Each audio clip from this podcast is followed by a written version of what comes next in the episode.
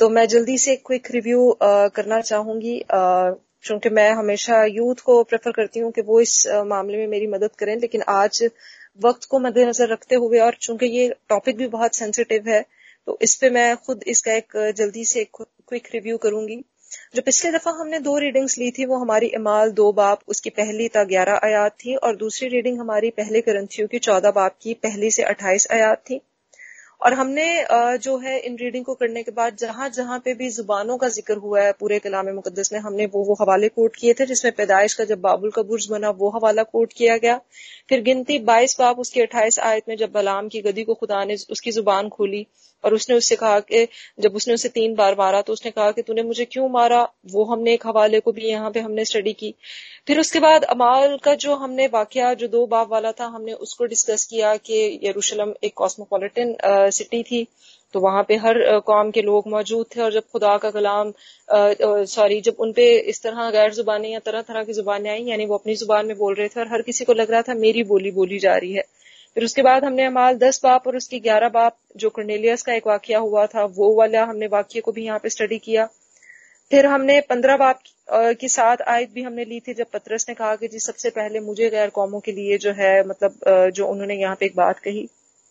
फिर हमने उन्नीस बाप की छह से सात आयत को भी यहाँ पर डिस्कस किया।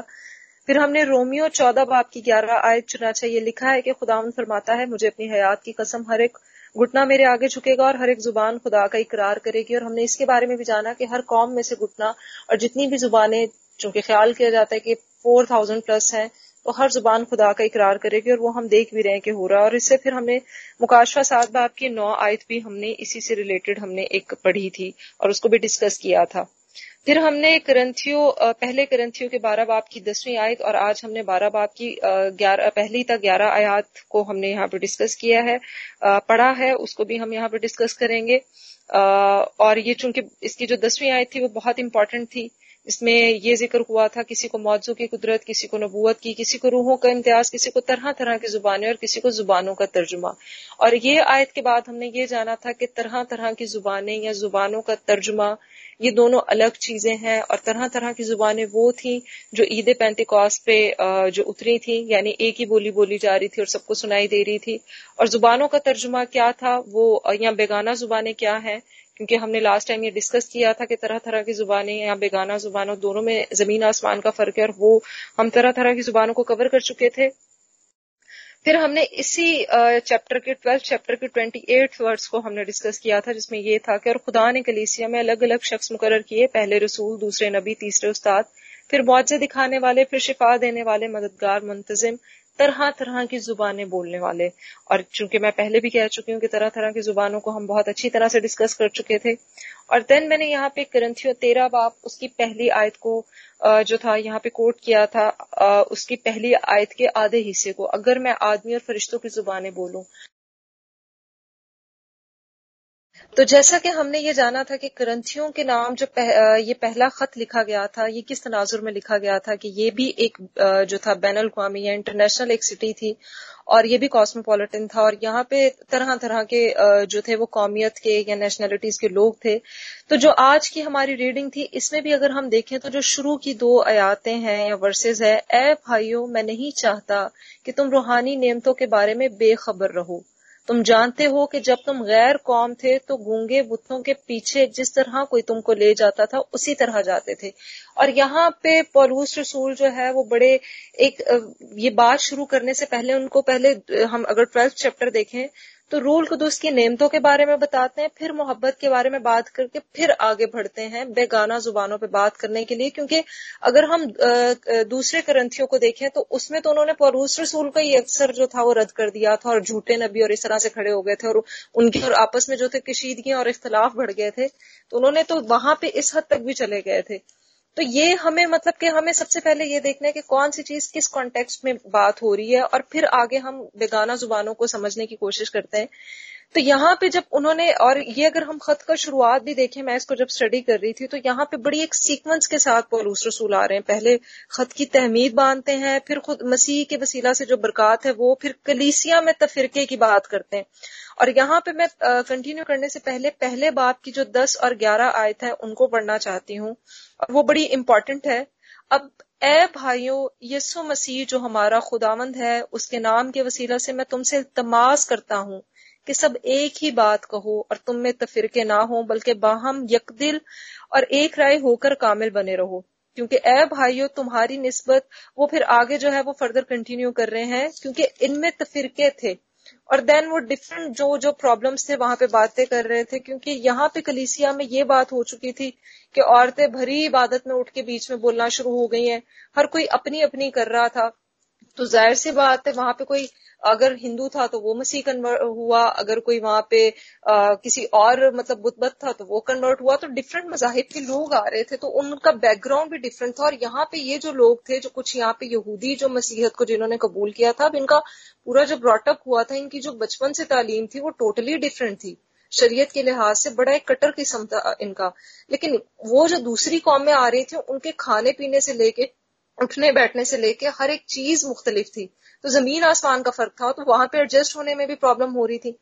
तो यहाँ पे वो जब सबसे पहले जब स्टार्ट करते हैं चौदहवें बाप को तो यहाँ पे पहली ही बात वो कहते हैं, मोहब्बत के तालिब हो। और रूहानी नेमतों की भी आरज़ू रखो खसूस इसी के नबूवत करो। अब यहाँ पे बड़े वो टेक्टफुली बड़ी एक बड़ी हिकमत के साथ उन्होंने ये बात जो है वो खत में लिखी है। और अगर हम देखते हैं, पहले ये हुन्ना के चार बाप की सोलहवीं आयत में खुदा मोहब्बत है और जो मोहब्बत में कायम रहता है, वो खुदा में कायम रहता है और खुदा उसमें कायम रहता है। यानी मोहब्बत, मैंने लास्ट टाइम भी ये बात बताना चाही थी कि जो खुदा के जो एट्रीब्यूट्स हैं या जो उसकी सफात है, उसमें एक सिर्फ़ तो उसकी मोहब्बत है। तो यहाँ पे वो कह रहे हैं कि मोहब्बत के तालिब रहो और ठीक है, नेमतों की भी आरज़ू रखो, लेकिन उन्होंने ज़ोर दिया है कि क्या चीज़ सबसे बड़ी है, नबूवत पे। उन्होंने यहाँ पे पहली आयत पे नबूवत पे फोकस किया है और फिर वो आगे बढ़े और उन्होंने कहा, क्योंकि जो बेगाना जुबानों में बातें करता है, वो आदमियों से बातें नहीं करता, बल्कि खुदा से, इसलिए कि उसकी कोई नहीं समझता। हालाँकि वो अपनी रूह के वसीले से भेद की बातें कहता है।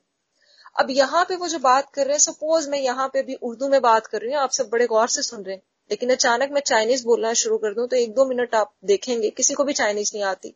उसके बाद कुछ चले जाएँगे और कुछ जो एंड तक रुकेंगे भी तो वो मुझसे सवाल करेंगे कि क्या, हालाँकि मैं यही बात जो कलाम आप सबको सुना रही हूँ, यही अगर मैं चाइनीज़ में बोलना शुरू कर दूँ तो मैं तो बड़ी भेद की बातें कर रही हूँ, बड़ी गहरी बातें कर रही हूँ, और अचानक अगर मैं चाइनीज़ में दुआ शुरू कर दूँ तो बातें तो मेरी खुदा के साथ हो रही है, बड़ी गहरी बात हो रही है।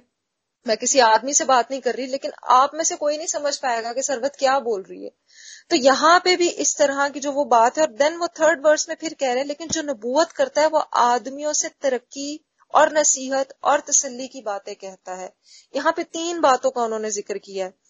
अब, लेकिन अगर मैं किसी और, जो मेरी बेगाना ज़ुबान है, उसमें अगर मैं बात करूँ तो वो आप लोगों के लिए वो फ्रूटफुल नहीं होगी, क्योंकि वो समझ ही नहीं आ रही। लेकिन ये जो बातें मैं कर रही हूँ आप सबकी समझ में आ रही है। तो यकीनन से बरकत भी होंगी। और फिर दिन वो चौथी वर्ष में कहते हैं कि जो बेगाना जुबानों में बातें करता है, वो अपनी तरक्की करता है और जो नबूवत करता है, वो कलीसिया की तरक्की करता है।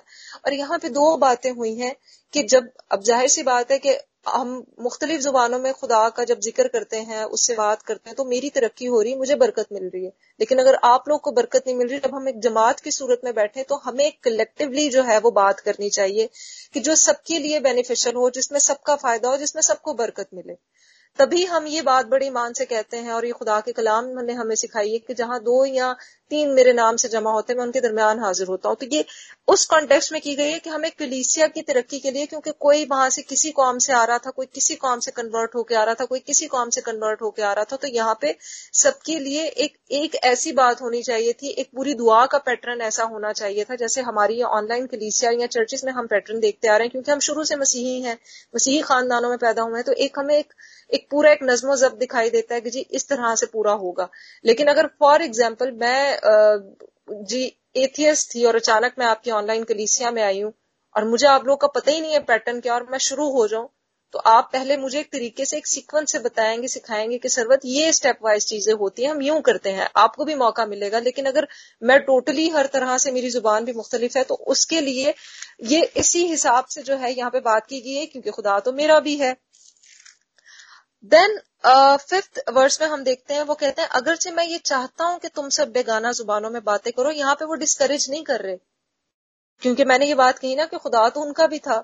लेकिन ज़्यादातर यही चाहता हूँ कि नबूवत करो और अगर बेगाना जुबानें बोलने वाला करीसिया की तरक्की के लिए तर्जुमा ना करे तो नबूवत करने वाला उससे बड़ा है।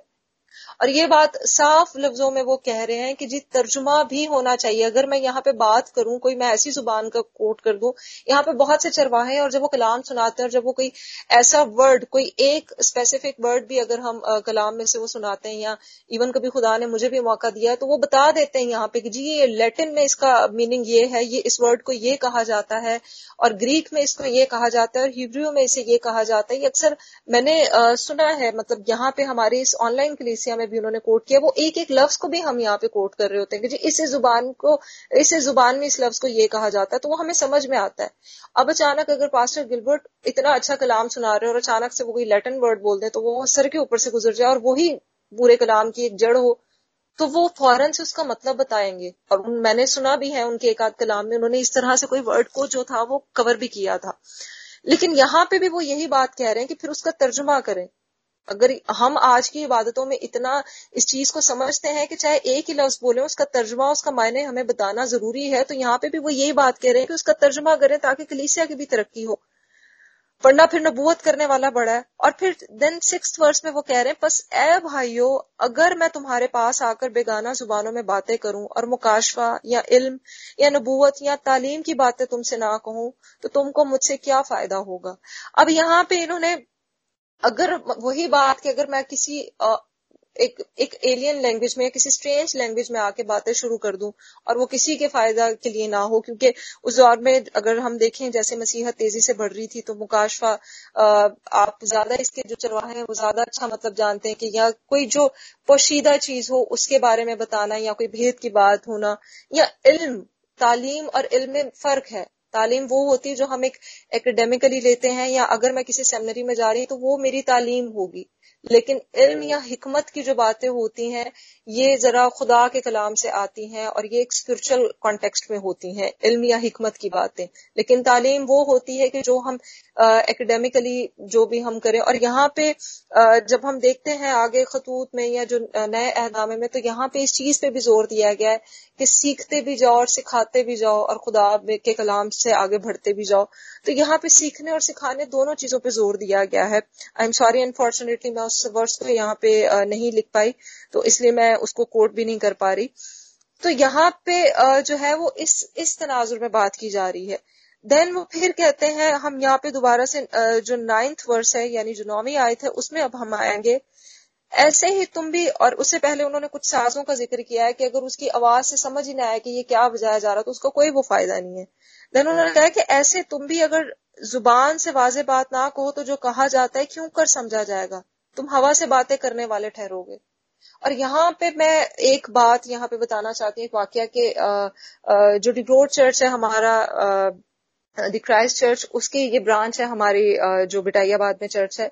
लेकिन जब ये यहाँ पे नहीं था और हम यहाँ पे नए थे, हमें नहीं पता था तो जो डिग्रोड में असेंबली ऑफ़ गॉड चर्च था अंकल जया पॉल का, उनका यहाँ पे एक ब्रांच है तो हम इधर जाया करते थे, क्योंकि ये चर्च नहीं था यहाँ पे। तो यहाँ पे जो चर्च में दो जो थे वो भाई आते थे बड़ी बड़ी एज के थे और वो बकायदा जंपिंग स्टार्ट कर देते थे चीख, चीखना शुरू कर देते थे और अजीब अजीब हरकतें और आवाज़ें निकालना शुरू कर देते थे। तो एक दफ़ा एक मुस्लिम लेडी थी और उन्होंने कहा कि रिक्वेस्ट की हमसे कि जी हमने कभी चर्च नहीं देखा मैं देखना चाहती हूँ आपकी इबादत अटेंड करना चाहती हूँ। तो ओके तो कर दिया हमने लेकिन मुझे एक अजीब बेचैनी थी और छोटी भी थी काफ़ी मैं तो मैं बेचैनी के आलम में कभी इस कमरे से दूसरे कमरे दूसरे कमरे से तीसरे कमरे, और मेरे वालिद साहब इस चीज़ को बड़ा नोटिस कर रहे थे। और उन्होंने मुझे बुलाया, कहा, बेटा, इधर आओ, क्या करती फिर रही हो? ये मैं तुम्हें कब से नोट कर रहा हूँ? तो मैंने कहा, अबू, मुझे तो ये फ़िक्र लगी हुई है कि अगर ये आंटी ने उन भाइयों को देख के कोई सवाल पूछ लिया तो मैं क्या जवाब दूँगी? तो अभी अबू खामोश थे तो अचानक मुझे कुछ समझ नहीं आया। इसे प्लीज़ कोई नेगेटिव वे में ना ले, क्योंकि मैंने उन लोगों को देखा है, वो जिस तरह की अजीब अजीब हरकतें करते थे। तो मैंने देन फ़ौरन से खुद ही मशवरा दिया अपने वालिद साहब को कि मैं बोल दूँगी कि इनका एक तीसरा भाई बचपन में खो गया था और इनका जो है दिमाग पे इतना असर हुआ है कि उन्हें कुछ समझ नहीं आता। तो अब्बू ने मुझे सख्ती से डांटा। मेरी हार्डली उम्र चौदह पंद्रह साल होगी। तो उन्होंने मुझे सख्ती से डांटा कि ऐसी बात नहीं करते। तो आ, लेकिन वही बात हुई चर्च में जब हम गए तो जो इबादत हो रही थी उस पूरी इबादत में मेरा सिर्फ़ एक रट्टा चल रहा था दुआ का क्या खुदा ये मुझसे इस बारे में कोई सवाल ना पूछे। मैं समझे इस चीज़ का विरद कर रही थी, या रट्टा मारी थी, या सुजी प्लीज़ मुझसे कुछ ना पूछे। और शुक्र है खुदावन के इबादत के बाद उन्होंने नहीं पूछा, क्योंकि मैं बहुत छोटी थी, मैं उस चीज़ को जस्टिफाई नहीं कर सकती थी कि वो क्या हो रहा है। तो यहाँ पे भी मतलब कि वो जो नौवीं आयत में कैसे अगर हम बहुत सी ऐसी बातें कहें कि जो वाजे ना हो सके तो उनका बहुत से लोग होते हैं वो जिब्रिश स्टाइल में जो होता है, वो गैर जुबानों को बोल रहे होते हैं। कुछ का बैक मास्किंग के साथ, चूँकि ये म्यूज़िक या सॉन्ग्स में मैंने बताया भी था जब पास्टर इरफान से बात हो रही थी तो उस अंदाज में बात कर रहे होते हैं, जबकि वो कोई ज़ुबान ही नहीं होती, और ये मैं नहीं कह रही हूँ खुदा का कलाम कहता है, और अभी हम इन्हीं वर्सेज में बहुत करीब पहुँच चुके हैं, और उस बात का एक शहादत हमें मिलेगी। तो उन्होंने कहा कि ये क्यों कर समझा जाएगा? अगर आप इस तरह से बोलेंगे तो वो हवा में बातें करने वाले होंगी। क्योंकि अगर मैं कोई ऐसी ज़ुबान बोल दूँ, यहाँ पे पश्तों में ही शुरू हो जाऊँ तो आप कहेंगे, ये क्या लगी हुई है? और देन ये दसवीं जो आयत है, ये इस चैप्टर की सबसे इंपॉर्टेंट आयत है। और मैं चाहूँगी कि यहाँ पे कोई प्लीज़ ये दसवीं आयत पढ़े, लेकिन इसका जो दसवीं आयत का पहला वर्ड है, उसको पढ़ के फिर रिपीट करके फिर पढ़े। तो मेरी हम्बली रिक्वेस्ट है कि इसी चैप्टर की कोई टेंथ वर्ड्स पढ़ दे। दुनिया में खा कितनी ही मुख्तलिफ़ जबानें हों उनमें से कोई भी बामानी ना होगी। आमीन। आमीन। यहाँ पे पहला ही वर्ड आता है दुनिया में ख्वा तो वो भी जो बेगाना जुबानें बोल रहे थे वो इस दुनिया की ही थी। और यहाँ पे जो हमने आज की रीडिंग भी ली बारहवें बाप की जो शुरू की दो आयतें देखते हैं तो वहाँ पे साफ़ लिखा है तुम जानते हो कि जब तुम गैर कौम थे यहाँ पे जेंटाइल से बातें हो रही हैं जूस से बातें नहीं हो रही। और यहाँ पे फिर वो बात हो रही है कि दुनिया में ख्वा जितनी भी जुबानें हो, वो डेफिनेटली बेमायने नहीं होंगी उनके कोई मायने, क्योंकि वो यहाँ पे उनको माइल कर रहे थे, एक बड़ी तहमीद बाँध के, बड़ी एक, मैंने पहले भी कहा, बड़ी एक हिकमत से उन्हें कह रहे थे कि ये बेमायने नहीं है, लेकिन फिर तर्जुमा भी तो हो। अगर तर्जुमा नहीं आता, जैसे यहाँ पे अगर दो पश्तो बोलने वाले हैं या दो चाइनीज़ बोलने वाले हैं तो वो अगर मैं यहाँ पे चाइनीज़ बोल रही हूँ और उधर से मिसेस सादिया भी बोलना शुरू कर दे, उनको भी चाइनीज़ चाइनीस आती है तो इट्स मीन उनको उर्दू भी आती चाइनीस भी आती है तो वो एटलीस्ट तर्जुमा शुरू कर दी या वो चाइनीस बोल रही तो मैं तर्जुमा शुरू कर दूँ।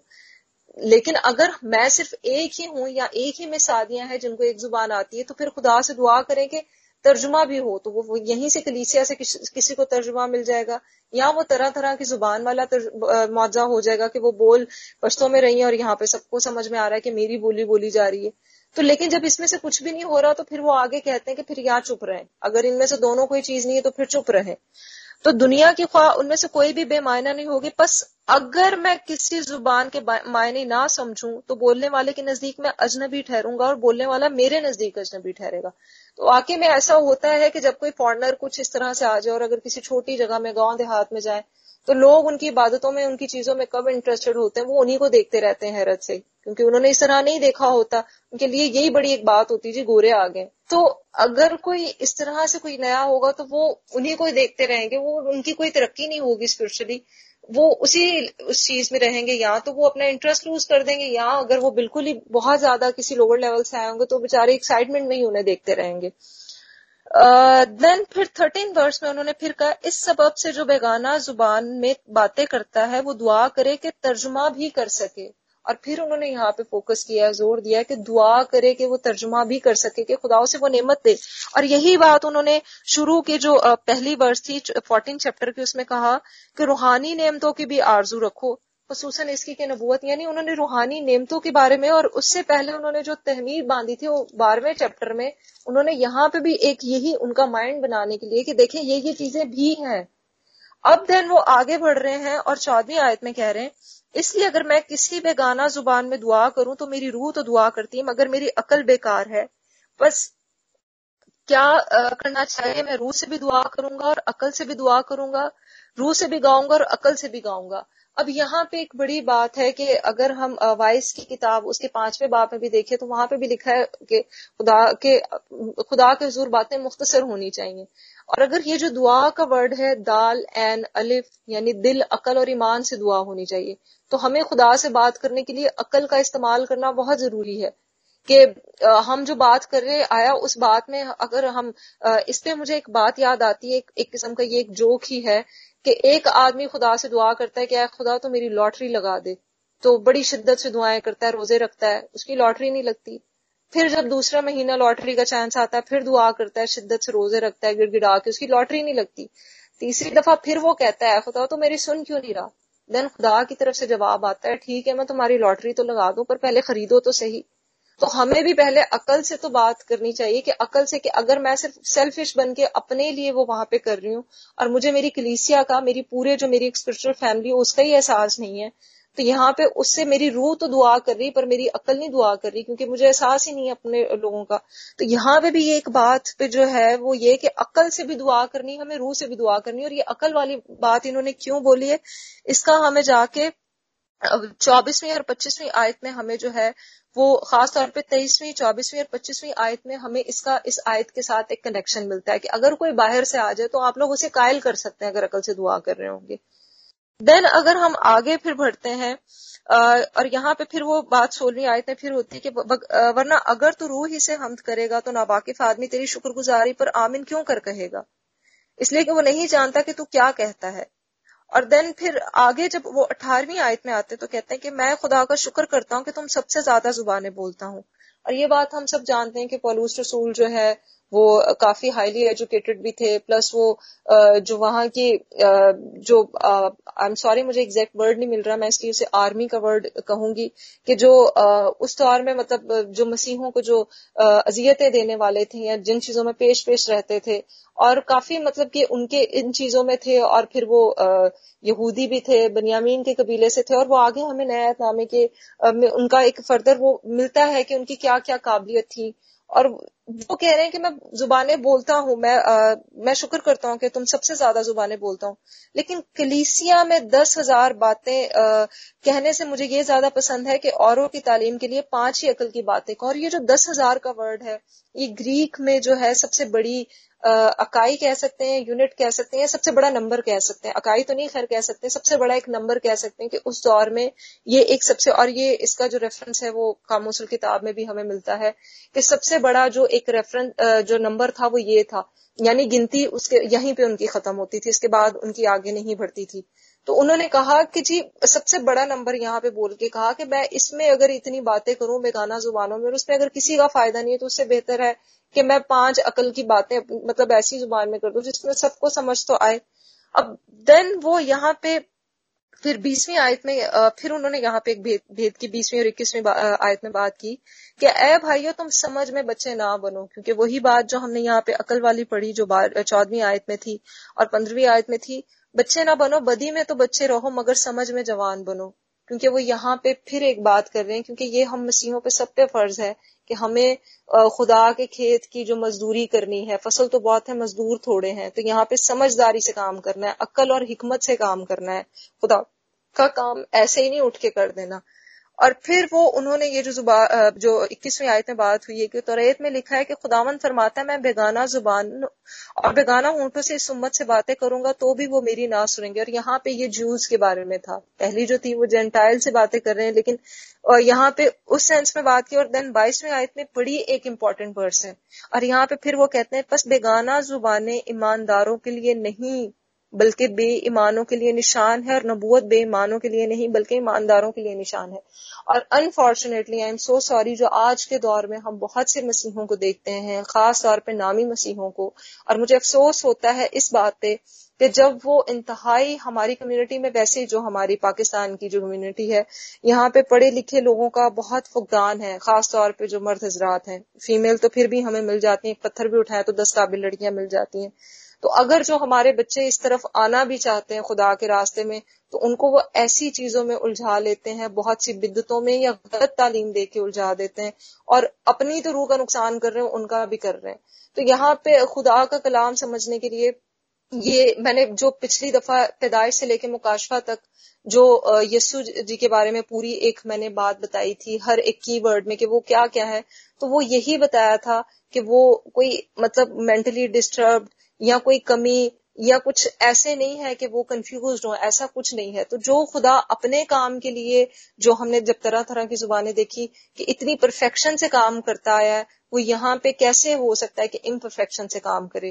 तो यहीं पे पॉलूस रसूल भी बड़ी एक दनाई के साथ इस इस चैप्टर में जो है, इस खत में उनको यही समझाने की कोशिश कर रहे हैं कि ये ईमानदारों के लिए नहीं है, ये बेगाना लोगों के लिए एक निशान है। वो जो तरह तरह की जुबानें थी, वो बेगाना लोगों के लिए निशान थी कि अपनी बोली में बोल रहे हैं और उनको समझ में आ रही है। और अगर वो और अगर कोई गैर ज़ुबान में बोल रहा है तो वहाँ पे खुदा तर्जुमा दे रहा है ताकि दूसरे को कायल करे क्योंकि खुदा ने अपना काम लेना है। बीज बोने वाले सिर्फ़ बीज बोते हैं बाकी उस बीज को परवान खुदा चढ़ाता है। आ, लेकिन अब सपोज़ हमारे यहाँ पे ऑनलाइन कलीसिया और कोई वैसे ही आ गया हमारे पास और किसी को उसकी ज़ुबान नहीं आती तो खुदा ने वहाँ पे काम लेने के लिए भी काम शुरू कर देना है। तो यहाँ पे वो उस सूरत में कह रहे हैं कि ये गैर कौमों के लिए है हमारे लिए नहीं है ईमानदारों के लिए नहीं है। और देन जो मैंने अभी कहा था कि जो तेईसवीं और पच्चीसवीं आयत जो बड़ी हमारी रिलेट करती थी, चौदहवीं, पंद्रहवीं आयत के साथ, बस अगर सारी कलीसिया एक जगह जमा हो और सब के सब बेगाना जुबानों में बोले और ना वाकिफ या बेईमान लोग अंदर आ जाए तो क्या वो तुमको दीवाना ना कहेंगे? लेकिन अगर सब नबूवत करें और कोई बेईमान या नावाकिफ अंदर आ जाए तो सब उसे कायल कर देंगे और सब उसे परख लेंगे। और उसके दिल के भेद ज़ाहिर हो जाएँगे, तब वो मुँह के बल गिर कर खुदा को सिजदा करेगा और इकरार करेगा, बेशक खुदा तुम में है। अगर हम में एका होगा तो तभी तो हम पता चलेगा कि जी खुदा हम में है। लेकिन अगर कोई इधर की बात कर रहा है, कोई उधर की बात कर रहा है, कोई किसी बोली में बोल रहा है, कोई किसी बोली में बोल रहा है तो वो तो जो भी आएगा वो पागल दीवाना ही कहेगा कि यहाँ पे तो इनको तो खुद ही नहीं पता ये क्या कर रहे हैं तो मुझे क्या समझाएँगे, मुझे क्या कायल करेंगे। लेकिन अगर सपोज़ मैं आई हूँ और मैं बहुत कंफ्यूज हूँ और मुझे बहुत सी बातें समझ में नहीं आती तो अचानक से पास्टर एलन ने मुझे कहा कि बेटा ये बात यूँ है और मैं फिर भी कंफ्यूज हूँ तो वो अगर ठीक से कहीं पे लैक कर रहे हैं तो फ़ौरन से पास्टर गिलबर्ट बोलना शुरू हो गए कि नहीं बेटा ये बात यूँ है। इधर से आदिल भाई बोलना शुरू हो गए, उधर से पास्टर कैथरीन बोलना शुरू हो गई पास्टर शहबाज तो आप सब मुझे कायल कर देंगे। तो यहाँ पे भी उसी सूरत में बात हो रही है कि अगर आप में एका होगा तो आप सब एक दूसरे उस इंसान को कायल कर देंगे और वो बाकी खुदा, उसे पता चलेगा कि खुदा कौन है। तो यहाँ पे फिर जो, यहाँ पे तेईसवीं आयत का भी अगर हम शुरू देखते हैं तो बड़ी खूबसूरती से किया है कि बस अगर सारी कलीसिया एक जगह जमा हो तो वहाँ पे भी यानी सारी कलीसिया कलेक्टिव वे पे फिर यहाँ पे एक ज़ोर दिया गया है। देन यहाँ पे जो छब्बीस सताइस और अट्ठाईस आयत में मैं यहाँ पे बोलना चाहूँगी और देन फिर हम लास्ट में थर्टी नाइन वर्स को जो है वो डिस्कस करेंगे। यहाँ पे है, बस ए भाइयों, क्या करना चाहिए? जब तुम जमा होते हो तो हर एक के दिल में मजमूर या तालीम या मुकाशवा या बेगाना ज़ुबान या तर्जुमा होता है। सब कुछ रूहानी तरक्की के लिए होना चाहिए। अगर बेगाना ज़ुबान में बातें करना हो तो दो दो या ज़्यादा से ज़्यादा तीन तीन शख्स बारी बारी से बोले और एक शख्स तर्जुमा करे। और अगर कोई तर्जुमा करने वाला ना हो तो बेगाना ज़ुबान बोलने वाला कलीसिया में चुपका रहे और अपने दिल से और खुदा से बातें करे। और यहाँ पे फिर हम देखते हैं कि बड़ी ही हिकमत की बातें, बड़ी गहरी बातें उन्होंने कही है कि दो, जैसे हम मतलब अक्सर हम चर्चेस में देखते हैं कमेटी सिस्टम बने हुए होते हैं। वो अपनी अपनी चला रहे होते हैं। इवन मैंने ऐसे भी चर्चेस देखे हैं कि वो चरवाहे को भी कुछ नहीं समझते। और चरवाहे को बाकायदा धमकी, हमारे चर्च के चरवाहे को धमकी लगा दी। एक खातून ने उठ के चर्च में। कि जी आपने तो सिर्फ़ दो साल रहना है यहाँ पे, बाद में तो हम नहीं रहना तो जरा सोच समझ के रहिएगा। तो उन्होंने भी आगे से फिर उन्हें कहा कि जरा संभल के रहे। तो यहाँ पे तो चरवाहों को भी धमकियाँ लगा देते हैं लगाने वाले। तो यहाँ पे भी वो कह रहे हैं, क्योंकि हर किसी को अपनी अपनी मैं करनी होती तो यहाँ पे भी उन्होंने कहा कि जी दो, अगर किसी को ठीक है बोलना है, क्योंकि यहाँ अगर हम देखें तो जो फिफ्थ वर्ष थे, उन्होंने यहाँ पे भी डिस्करेज नहीं किया था कि अगरचे मैं ये चाहता हूँ कि तुम सब बेगाना जुबानों में बातें करो। लेकिन यहाँ पे फिर वो कह रहे हैं कि अगर बोलना भी हो तो एक सीक्वेंस से दो दो या ज़्यादा से ज़्यादा तीन तीन करके बोले। क्योंकि अगर कोई ये कहे कि जी, मुझे तो आती है ही बोलिए मैंने भी खुदा के नाम की बढ़ाई करनी है तो ठीक है, दो दो या तीन तीन करके करें, लेकिन फिर उसमें कोई तर्जुमे वाला भी उठे। और अगर तर्जुमे वाला कोई नहीं है तो चुप रहे। अब यहाँ पे मैं एक चीज़ और क्लियर करना चाहती हूँ कि एक जो है वो तर्जुमे की नेमत है, कि जैसे तर्जुमे की नेमत क्या होगी? मैंने यहाँ पे चाइनीज़ बोली और यहाँ से जो है वो जार गुल को तर्जुमा मिल गया। तो एक ये नेमत होगी तर्जुमे की। लेकिन अगर यहाँ पे हम तीन चाइनीज़ लोग हैं और तीनों को तीनों में से किसी एक को उर्दू भी आती तो वो जिसको उर्दू आती, उसने उठ के आप लोगों के लिए तर्जुमा कर दिया। तो यहाँ पे ये उस सूरत में बात हो रही है कि वो डिस्करेज नहीं कर रहे, लेकिन एक तरीके से बात कर रहे हैं। और इसी चैप्टर में अगर हम आगे देखते हैं तो जो थर्टी फोर वर्स है, जैसे कि मैंने शुरू में बताया कि किस तनाजुर में लिखा गया था खत, कि औरतें भरे मजमा में, और फिर उन्होंने बड़ी एक सीक्वेंस से बातें करते करते जो जो वहाँ पे कमियाँ, कमजोरियाँ थी देन वो आए हैं कि औरतें कलीसिया के मजमे में खामोश रहे, क्योंकि उन्हें बोलने का हुक्म नहीं, बल्कि ताबे रहे। क्योंकि ऐसा होता था कि वहाँ पे भरे मजमे में अगर कोई वहाँ पे खुदा के कलाम को सुनाने लगता था या कुछ तो वो आगे से बोल पड़ती थी कि जी, ऐसे नहीं, ऐसे। और देन यहाँ पे उनका ये कि फिर आगे फर्दर उनके बारे में लिखा गया है कि अगर कोई कुछ सीखना चाहे तो घर में अपने अपने शोहरों से पूछें, क्योंकि औरतों, औरत का कलीसिया के मजमे में बोलना शर्म की बात है। और इंतहाई अफसोस के साथ कि कुछ ऐसे चरवाहे जो खुदा के कलाम का खुद मुताला नहीं करते, जो आजकल फीमेल चरवाहे बनती हैं वो उन पे फिंगर रेस कर देते हैं कि जी इनको किसने हक दिया है? खुदा के कलाम में तो ये लिखा है कि जी औरत नहीं बोल सकती, ये तो अपनी मर्ज़ी से बनी फिरती हैं। तो बहसबाजियाँ कर रहे होते हैं फजूल गोइयाँ कर रहे होते हैं। तो जबकि खुदा का कलाम हमें सिखाता है कि जब हम उसमें होते हैं तो फिर कोई मर्द नहीं रहा, कोई औरत नहीं रही, कोई मखतून या नामखतून नहीं रहा। हम सब उसमें एक है और मसीह के जिसम के अजा है। तो फिर वो इन वर्सेस को भी इंतहाई अफसोस के साथ गलत कोट कर रहे होते हैं, कुछ चरवाहे ये जो वर्सेस करने के बाद, जो थर्टी नाइन्थ वर्स है इस पर जरा खास गौर कीजिएगा कि यहाँ पे पॉलूस रसूल एक प्रॉब्लम सॉल्विंग कह लें या कॉन्फ्लिक्ट सॉल्विंग अप्रोच यूज़ कर रहे हैं। और वो कैसे कर रहे हैं? बस ए भाइयों, नबूवत करने की आरज़ू रखो। यहाँ पे फिर जैसे उन्होंने शुरू किया था पहली वर्ष में कि उन्होंने कहा कि रूहानी नेमतों की भी आरज़ू रखो खसूस इसकी के नबूवत करो। यहाँ पे भी वो फिर से कायल कर रहे हैं।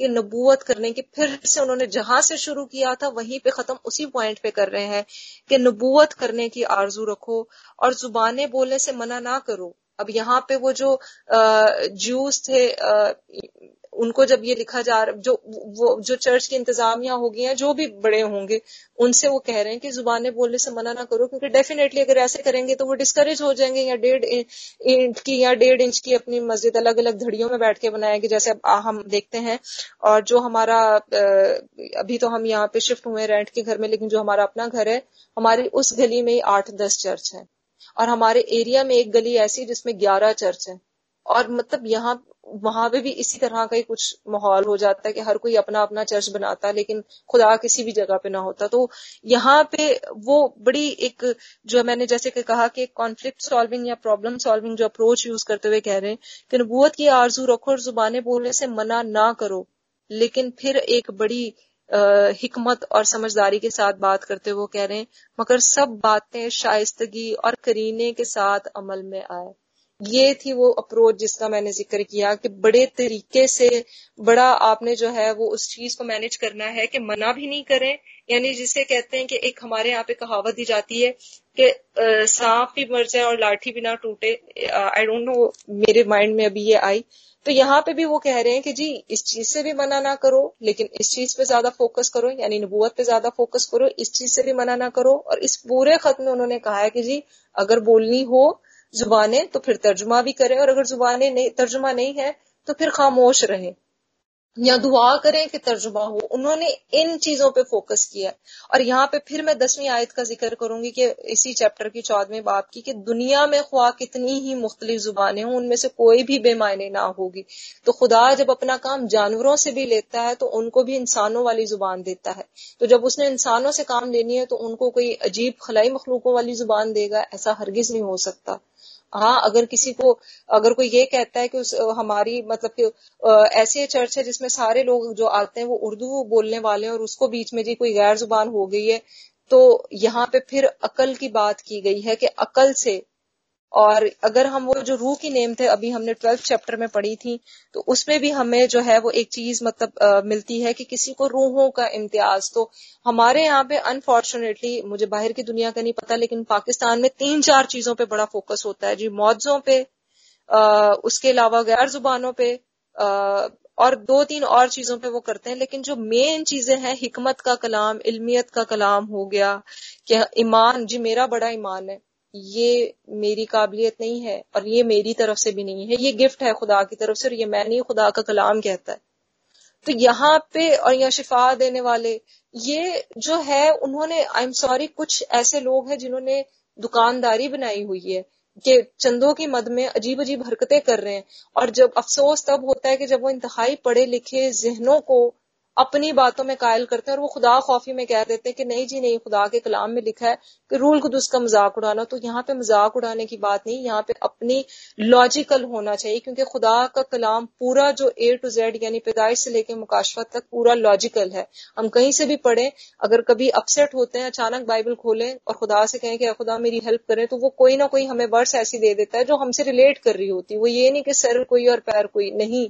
खुदा का कलाम लॉजिकल और हमें भी क्यों, क्या, कैसे वाला दिमाग होना चाहिए हमारा, तभी हम सीख सकते हैं। और ये बात मुझे कल पास्टर इरफान की बहुत अच्छी लगी कि उन्होंने भी इसी बात को कहा जो बात मैं आज कह रही हूँ कि हमें भी क्यों क्या कैसे वाली हम हमारे दिमाग में ये चीज़ होनी चाहिए तभी हम उसे समझ पाते हैं और फिर खुदा भी अपने भेद हम पे खोलता है।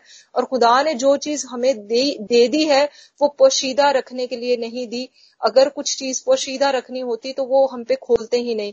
मुकाशवा में भी हमें ये मिलता है और ये पॉलूस रसूल का भी है कि जब वो गए थे जब उनको कुछ मुकाश मुकाशफा मिले ये दूसरे ग्रंथियों की बारह बाप बारह बाप में इसका हमें ज़िक्र मिलता है।